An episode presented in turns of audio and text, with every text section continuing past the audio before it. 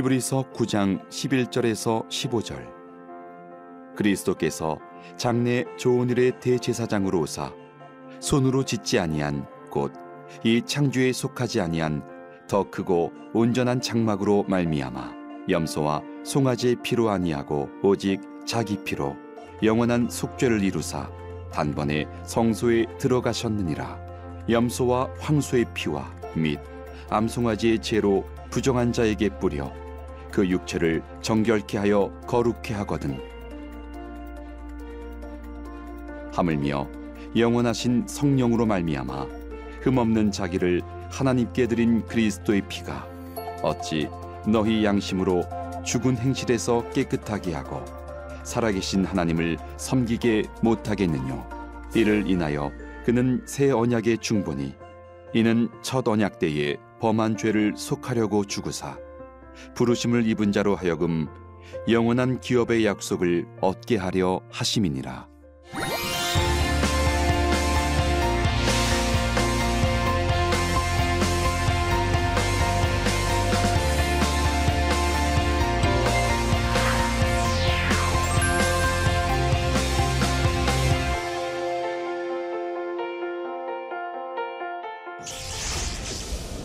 안녕하십니까? 저는 에스라 성경 대학원 대학교에서 신약학을 가르치는 양용희 교수입니다. 오늘은 히브리서 제 7강 아, 아들의 완전한 희생 제사 아, 히브리서 8장 1절부터 9장 22절까지 본문을 중심으로 강의를 진행하겠습니다. 오늘의 포인트를 아, 세 가지로 좀 정리해 보겠습니다. 첫 번째는 옛 희생 제사의 한계에 대해서 살펴보겠습니다. 두 번째는 양심을 정결하게 하시는 단번에 드려진 예수님의 희생제사. 아, 여기에서 우리는 옛 희생제사의 한계를 예수님께서 어떻게 뛰어넘으셨는가를 확인하게 될 것입니다.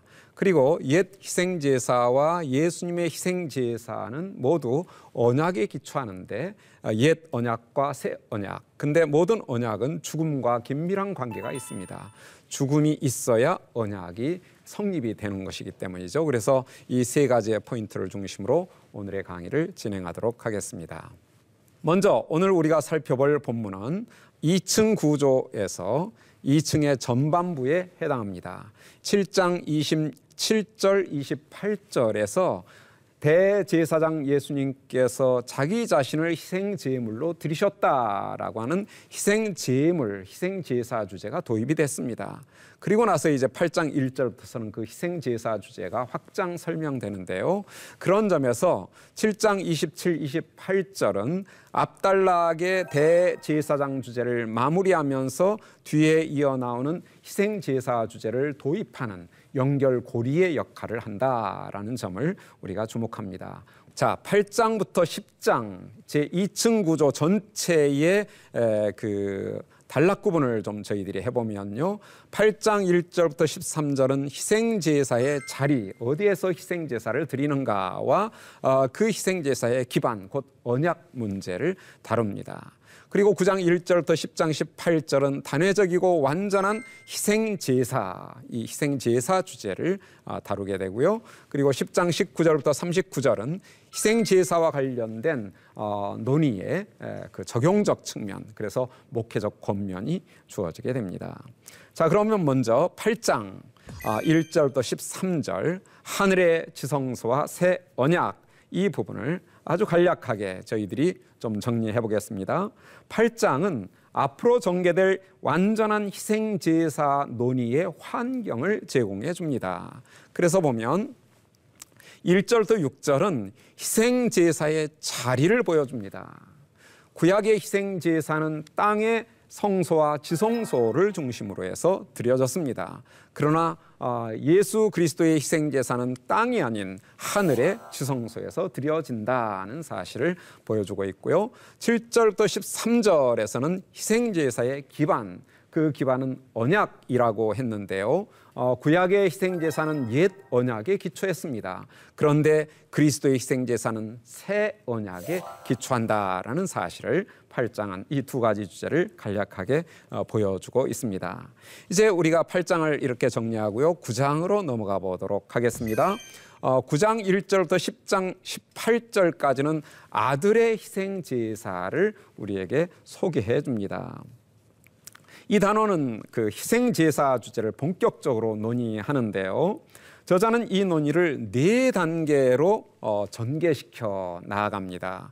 이 전개 진행 아, 진전을 논의의 진전을 우리가 잘 기억하고 지금 우리가 어디에 있는가 무슨 문제를 다루고 있는가를 늘 기억하면서 이 9장부터 10장을 읽는 것이 중요하다라고 생각하고요.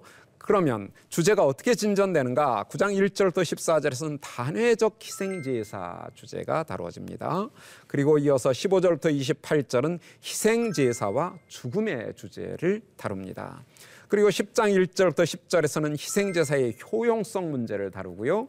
끝으로 11절부터 18절까지는 그 희생제사의 최종성을 다룹니다. 근데 이러한 논의를 진행할 때에 구약의 다양한 어, 제사의 요소들이 예, 활용이 됩니다. 아, 그래서 어, 첫 번째 단계에서는 매일 제사, 속죄일 제사, 피 이 세 가지 요소를 다 어, 포괄해서 언급을 하면서 이 논점을 전개합니다. 그런데 두 번째 단계에서는 그 중에 피와 관련해서 세 번째 단계에서는 속죄일 제사, 대속죄일 제사와 관련해서 그리고 마지막으로는 어, 매일 제사와 관련해서 어, 논의가 진행이 됩니다. 그런데 이러한 논의를 어, 진행한 다음에 그각 아, 단계마다 최종적 결론을 얘기하는데요. 그 결론을 보면 9장 14절에서는 어, 이러한 단회적 희생 제사가 우리를 정결하게 한다. 우리의 양심을 정결하게 한다라는 결론으로 마무리가 되고요. 9장 28절은 예수 그리스도의 피 흘린 희생 제사가 우리의 죄를 제거한다. 라고 결론을 냅니다. 그리고 어, 세 번째 에, 그 단계에서는 거룩하게 한다라고 어, 결론을 내리고요. 마지막으로 희생 제사의 최종성과 관련된 그러한 논의에서는 어, 단번에 드려진 희생 제사가 우리를 완전하게 한다. 이렇게 해서 모든 논의가 진행이 됩니다. 이 단계가 진행됨에 따라서 논의의 초점은 구약의 희생제사에서 예수 그리스도의 희생제사로 옮겨가고 있다는 것을 볼 수 있는데요. 그러한 사실은 어, 다루어지는 분량에서부터 어, 드러납니다. 그래서 첫 번째 단계에서는 구약의 희생제사의 열절이 할애가 되고 예수님의 희생제사의 네절이 할애가 됩니다. 구약의 희생제사에 훨씬 많은 논의가 진행되고 있죠. 그런데 두 번째 단계부터서는 어, 구약의 오절 예수님의 희생제사의 6절 예수님의 희생제사와 거의 비슷하지만 무게는 이쪽으로 실리고 있습니다. 세 번째 단계에서는 구약의 희생제사 논의는 훨씬 줄어들고요. 어, 예수님의 희생제사 내용은 그대로 유지가 됩니다. 그리고 마지막 단계에서는 구약의 희생제사와 관련해서는 딱 한 절밖에 언급이 없습니다. 거기에 비해서 어, 예수님의 희생제사에 대해서는 일곱 절 이렇게 논의가 진행됩니다. 자, 결과적으로 논의의 처음 단계에서는 구약의 희생제사의 무게가 실려 있지만 논의가 진전될수록 급격하게 어, 논의의 관심은 예수님의 희생 제사에 실리고 있다는 것을 알 수 있고요.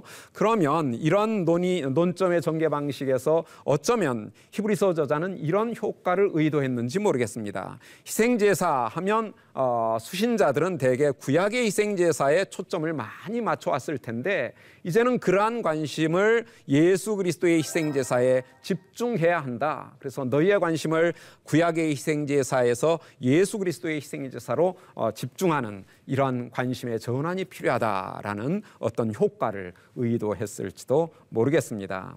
그러면 첫 번째 단계 9장 1절부터 14절에 단번에 드려진 영원한 희생 제사 주제를 우리가 살펴보겠습니다. 어, 이 소 단어는 어, 두 단락으로 구분이 되죠. 1절부터 10절은 옛 장막 구약의 에, 희생 제사를 어, 다루고 있습니다.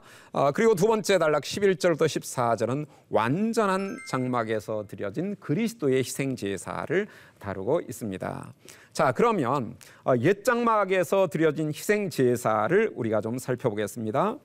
이 1절부터 10절은 어, 규례들이라는 어휘로 감싸여 있는 인클루지오 구조를 이루고 있습니다. 개혁 개정에서는 어, 예법 이라고 되어 있는데요. 9장 1절에 보면 첫 언약에도 성경은 예법과 예법으로 시작하죠. 그리고 10절 아, 끝날 때 이런 것은 먹고 마시는 것과 여러 가지 씻는 것과 함께 육체의 예법일 뿐이며 이 예법이란 표현이 좀 그 의미가 잘 드러나지 않는데요. 그것을 차라리 규례들이라고 번역하면 더 좋겠습니다. 그래서 어, 구약의 제사와 관련된 규례들로 시작하고 규례들로 마무리됨으로써 9장 1절부터 10절까지는 구약의 제사 제도의 규례와 관련된 것이다라는 점을 우리가 그 주목할 수 있습니다.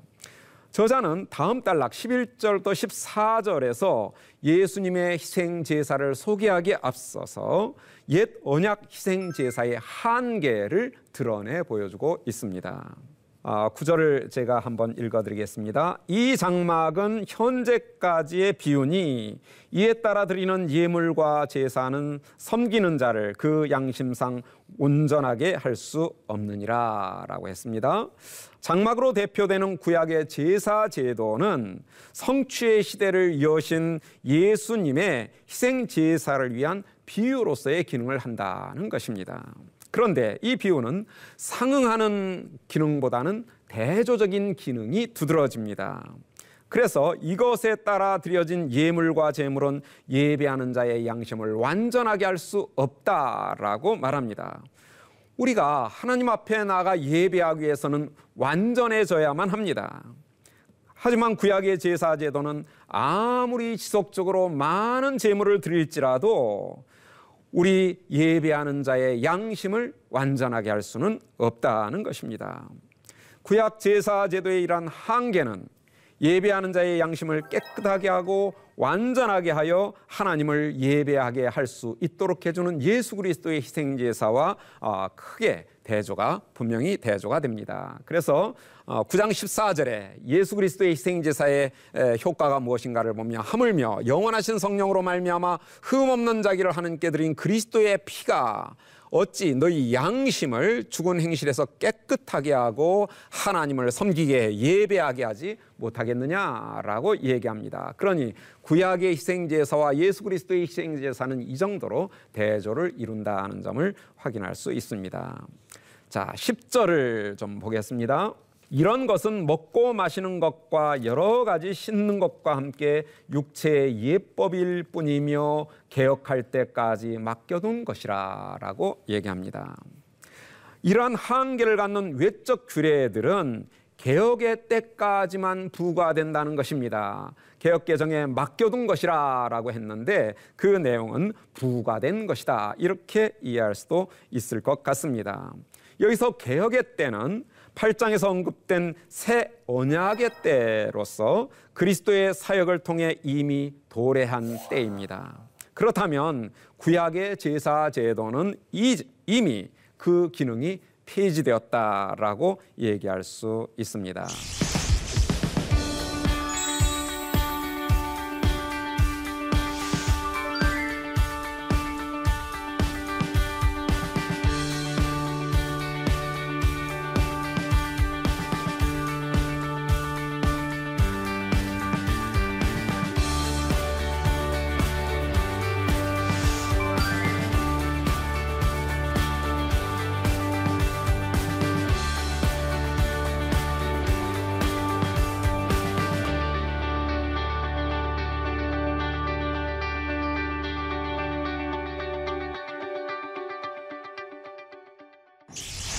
이제 9장 11절부터 14절까지는 완전한 장막에서 드려진 예수님의 희생 제사 주제를 다룹니다. 지금까지 저자는 첫 언약 제도의 한계에 대해서 설명을 했습니다. 1절부터 10절까지 어, 이제 저자는 그리스도의 희생 제사의 능력에 대해서 설명을 어, 시작합니다. 이 단락은 구약의 제사와 그리스도의 제사가 대조됩니다. 먼저 구약의 제사는 옛 장막에서 드려졌습니다. 그에 비해 그리스도의 제사는 생 장막에서 드려집니다. 구약의 제사가 옛 대제사장들에 의해서 시행됐다면 그리스도의 제사는 새 대제사장에 의해서 시행이 됩니다. 구약의 제사가 언제나 매일매일 그리고 1년에 한 번 매년마다 드려져야 했다면 그리스도의 희생 제사는 단번에 드려집니다. 구약의 제사가 동물의 피로 드려졌다면 그리스도의 제사는 그리스도의 피로 드려진다고 어, 규정됩니다. 구약의 제사가 지성소의 길이 나타나지 않았다. 구약의 제사로는 지성소로 들어가는 길이 나타나지 않았다 했는데 그리스도의 제사는 그 지성소에 들어가 하나님을 예배하게 한다. 여기서의 지성소는 땅의 지성소가 아니라 하늘의 지성도를 지칭하는 것이 분명합니다. 왜냐하면 땅의 지성소는 대제사장에 의해서 1년에 한 번씩은 열리기 때문이죠. 그러나 여기서 나타나지 않았다 하는 말은 하늘로 들어가는 지성소가 열리지 않았다는 것이죠. 그러나 그리스도의 제사로 그 지성소가 열렸고 하나님을 거기에서 예배드리게 된다는 것이 대조가 됩니다. 끝으로 구약의 제사는 양심을 완전하게 하지 못한다라고 했는데 그리스도의 제사는 양심을 정결하게 한다라고 했습니다. 그런데 이 정결하게 함으로 끝나는 것이 아니라 10장 10절에서는 거룩하게 한다. 그리고 10장 14절에서는 완전하게 한다. 그래서 어, 이 어, 구약 제사의 한계, 양심을 완전하게 하지 못한다를 어, 예수 그리스도의 제사와 관련해서는 어, 정결하게 한다, 어, 거룩하게 한다, 완전하게 한다. 이 세 가지의 요소로 확장 설명하고 있음을 우리가 기억해야 하겠습니다. 자, 이 단락은 크게 두 문장으로 구성되어 있습니다. 11절, 12절이 첫째 문장이고요. 13, 14절은 둘째 문장입니다. 먼저 첫째 문장은 구약의 대속죄일 제사와 그리스도의 제사를 그 장소와 제물에 초점을 맞춰 대조를 시키고 있습니다. 어, 둘째 문장은 구약의 제사의 피와 그리스도의 피의 효력에 초점을 맞추어서 대조를 하고 있습니다.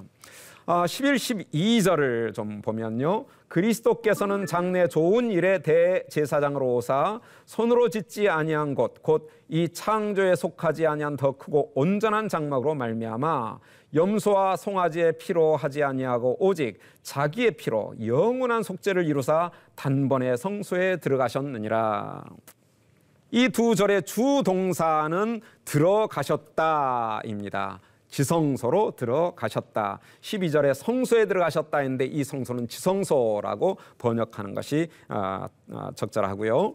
그런데 이 동사는 들어가다라는 동사는 세 개의 디아 전치사구로 수식이 됩니다. 근데 디아라는 전치사는 통한다라는 의미도 있지만 수단의 의미로 뭐뭇으로라는 의미도 있습니다. 그런데 첫 번째 디아는 어, 더 크고 완전한 장막을 통하여 해서 공간적인 의미로 사용이 됩니다.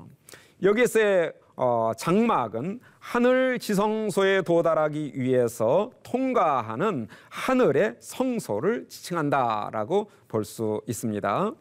어, 구약의 대제사장은 1년에 한 번씩 어, 성소를 통하여 지성소로 들어갑니다. 어떤 대제사장도 지성소를 들어갈 때 이렇게 돌아서 들어가지 않습니다. 반드시 성소를 통해서 들어가도록 되어 있습니다. 그와 마찬가지로 우리의 대제사장 그리스도께서도 어, 성소를 통하여 지성소에 이르릅니다. 여기서의 성소는 하늘들 복수로 표현되고요. 어, 지성소는 단수 하늘로 표현되는 특징을 갖습니다. 어, 이제 둘째와 세 번째 디아는 어, 수단의 의미로 사용되고 있습니다. 염소와 송아지의 피로 하지 아니하고 자신의 피로 한다라고 어, 했습니다. 저자는 동물 제물의 한계에 대해서 이미 지적했습니다. 그런데 우리의 대제사장 그리스도께서는 그러한 동물의 피가 아니라 대제사장 자신의 피로 하늘 지성소에 들어가셨습니다. 만일 희생 제사의 효용성이 그 흘리는 피에 있다면 완전한 대제사장이신 그리스도 자신의 피보다 더 고귀한 피가 어디 있겠는가 생각해 보게 됩니다. 어, 그리스도께서는 그처럼 고귀한 자신의 피를 제물로 들이셨습니다. 그 결과 단번에 지성소에 들어가셔서 영원한 구속을 획득하셨다. 12절 하반절에서 말합니다. 이제 그리스도의 희생 제사가 반복될 필요가 없다는 점은 너무나 분명해졌습니다. 대속제일마다 수없이 많은 희생 제물들이 해마다 피를 흘렸는데도 이루지 못하였던 영원한 구속을 그리스도께서는 단번에 획득하셨기 때문입니다. 그리스도의 고귀한 피는 죄에 대하여 치러야 할 어, 값을 단번에 완전히 지불하셨기 때문입니다. 따라서 그리스도께서 더는 피를 흘리실 필요가 없는 것입니다. 이처럼 그리스도의 십자가 죽음은 대속제일 제사의 궁극적 목표를 성취한 것입니다. 이제 13, 14절을 보도록 하겠습니다. 염소와 황소의 피와 및 암송아지의 죄를 부정한 자에게 뿌려 그 육체를 정결하게 하여 거룩하게 하거든 하물며 영원하신 성령으로 말미암아 흠 없는 자기를 하나님께 드린 그리스도의 피가 어찌 너희 양심을 죽은 행실에서 깨끗하게 하고 살아계신 하나님을 섬기게 하지 못하겠느냐 자, 이 두 절은 12절에서 언급되었던 그리스도의 피의 효용성을 논증합니다. 물론 동물들의 피와 제도 육체를 정결하게 하는 기능이 있습니다. 하지만 그 효력은 그 외적인 영역, 도덕적인 행동이나 제의적인 행동에 한정되어 있습니다. 하지만 그리스도의 희생제사는 동물 제사와 전적으로 다릅니다. 그리스도의 희생제사의 특징은 다음 세 가지로 어, 정리가 될 수 있는데요. 그것은 그리스도의 피로 특징 지어집니다. 염소와 황소의 피는 그 가치와 효력 면에서 대제사장이신 그리스도의 피와 진정한 비교의 대상도 되지 않습니다. 두 번째로 그것은 어, 영원하신 영을 통하여 드려집니다. 동물의 희생제사는 외적인 규례에 의거해서 시행되지만 그리스도의 희생제사는 영을 통하여 드려진다는 것입니다. 셋째로 그리스도는 흠 없는 자기 자신을 하나님께 드렸습니다. 그분은 흠 없는 희생 제물이셨습니다. 물론 구약의 모든 제물들도 흠이 없어야 하기는 마찬가지입니다. 그런데 그리스도는 죽기까지 순종하심으로써 하나님의 뜻을 능동적으로 성취하신 영적인 어, 흠없는 모습을 보여주었습니다. 그 결과 그분은 도덕적으로도 모든 면에서 흠이 없는 제물이 되셨습니다. 이처럼 그리스도의 희생 제사는 전례가 없는 완전한 어, 희생 제사였던 것입니다. 그리스도의 희생 제사 자체가 이처럼 뛰어났기에 그 효력 또한 뛰어난 것은 당연합니다.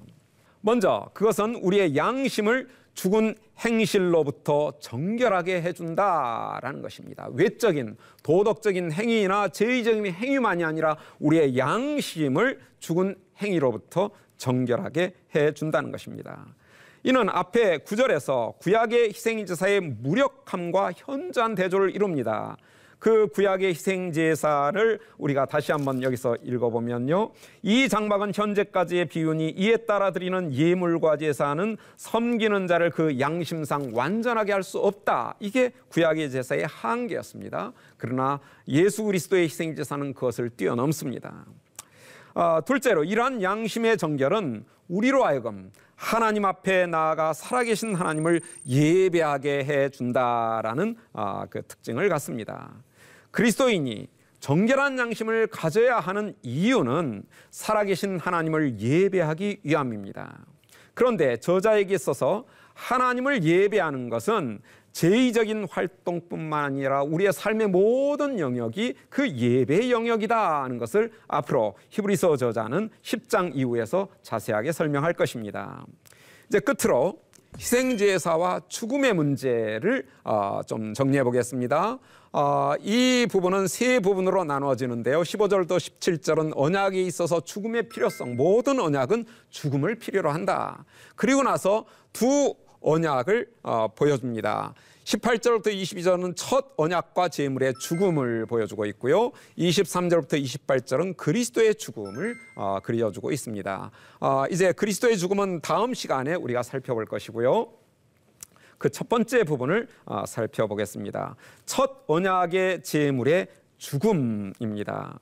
첫 언약은 죽음 곧 피로 계시가 되었습니다. 18절을 보면 이러므로 첫 언약도 피 없이 세운 것이 아니니 첫 언약이 세워질 때 피가 있어야 했다 는 것입니다. 19절부터 21절에서 저자는 신의 산에서 모세가 하나님의 말씀을 선포하고 어, 기록한 후에 어, 언약을 개시하는데 그때 에, 피가 흘려진 사건을 얘기하고 있습니다. 그리고 나서 22절을 보면요. 율법을 따라 거의 모든 물건이 피로써 정결하게 되나니 피 흘림이 없은즉 사함이 없느니라. 이 선언은 옛 언약에서 피의 정결 기능을 부각합니다. 그런데 거의 모든 것이라는 표현이 나오죠. 이 거의 모든 것은 피가 정결하기 어, 정결을 위한 주요 수단이기는 하지만 어, 유일한 수단은 아니다라는 점을 우리에게 보여줍니다. 실제로 율법에 피 없이 정결하게 되는 예들은 어, 상당히 찾아볼 수 있습니다. 예를 들면 붉은 소의 재라든지 물이라든지 불이 정결하는 기능을 합니다. 아, 그러나 히브리서 저자는 이렇게 끝을 맺습니다. 피 흘림이 없은즉 사함이 없느니라. 이는 유대교에 잘 알려진 격언입니다.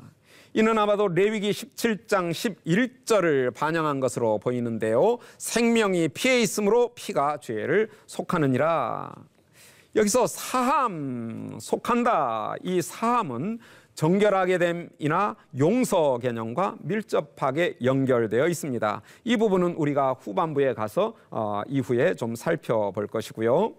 어, 22절은 옛 언약하에서 동물들의 피의 효력과 어, 다음 주 우리가 살펴볼 새 언약하에서 그리스도의 피의 효력을 연결해주는 연결의 고리 역할을 아주 훌륭하게 해준다라고 볼 수 있습니다. 자, 오늘 강의는 여기까지 하고요. 다음 주에 이어서 이 주제의 후반부를 살펴보겠습니다. 그러면 어, 오늘의 강의에서 우리가 적용할 점들은 어떤 것들이 있는가를 정리해 보겠습니다. 첫째, 구약의 희생 제사는 예수님의 희생 제사를 위한 비유다라는 점을 깊이 인식하는 게 필요합니다. 어, 우리는 결코 구약의 희생 제사에 얽매여 있어서는 안 됩니다. 그것은 비유일 뿐이고요. 이제 우리는 예수님의 희생 제사에 우리의 모든 초점을 맞춰야 합니다. 두 번째로 예수님의 희생 제사는 동물의 피가 아닌 자신의 피로 이루어졌다. 아, 나는 이 사실에 대해서 얼마나 감사하고 있는가를 좀 생각해 볼 필요가 있습니다.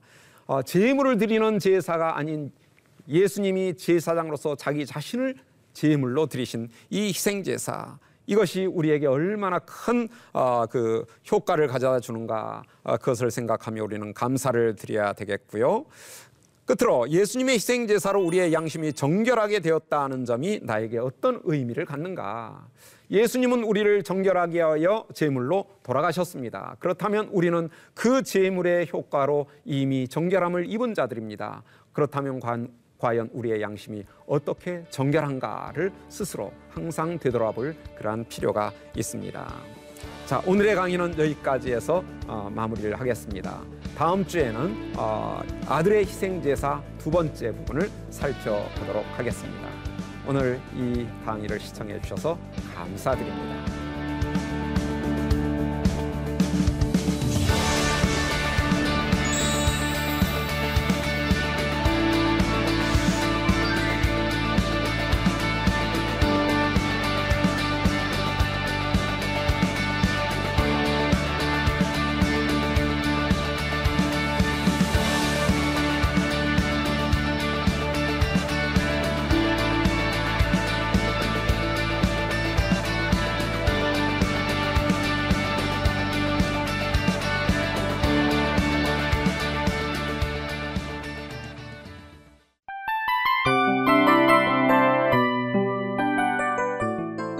이 프로그램은 청취자 여러분의 소중한 후원으로 제작됩니다.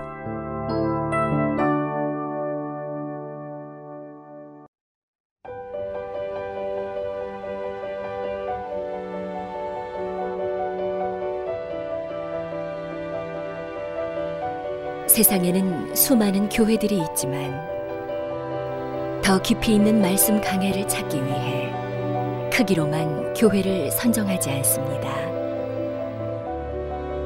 보다 좋은 영적 콘텐츠를 더 많이 나누기 위해 방송비를 받지 않습니다. 1년 365일 복음만 전하고 싶어서 우리는 광고를 하지 않습니다. 온누리의 복음을 땅끝까지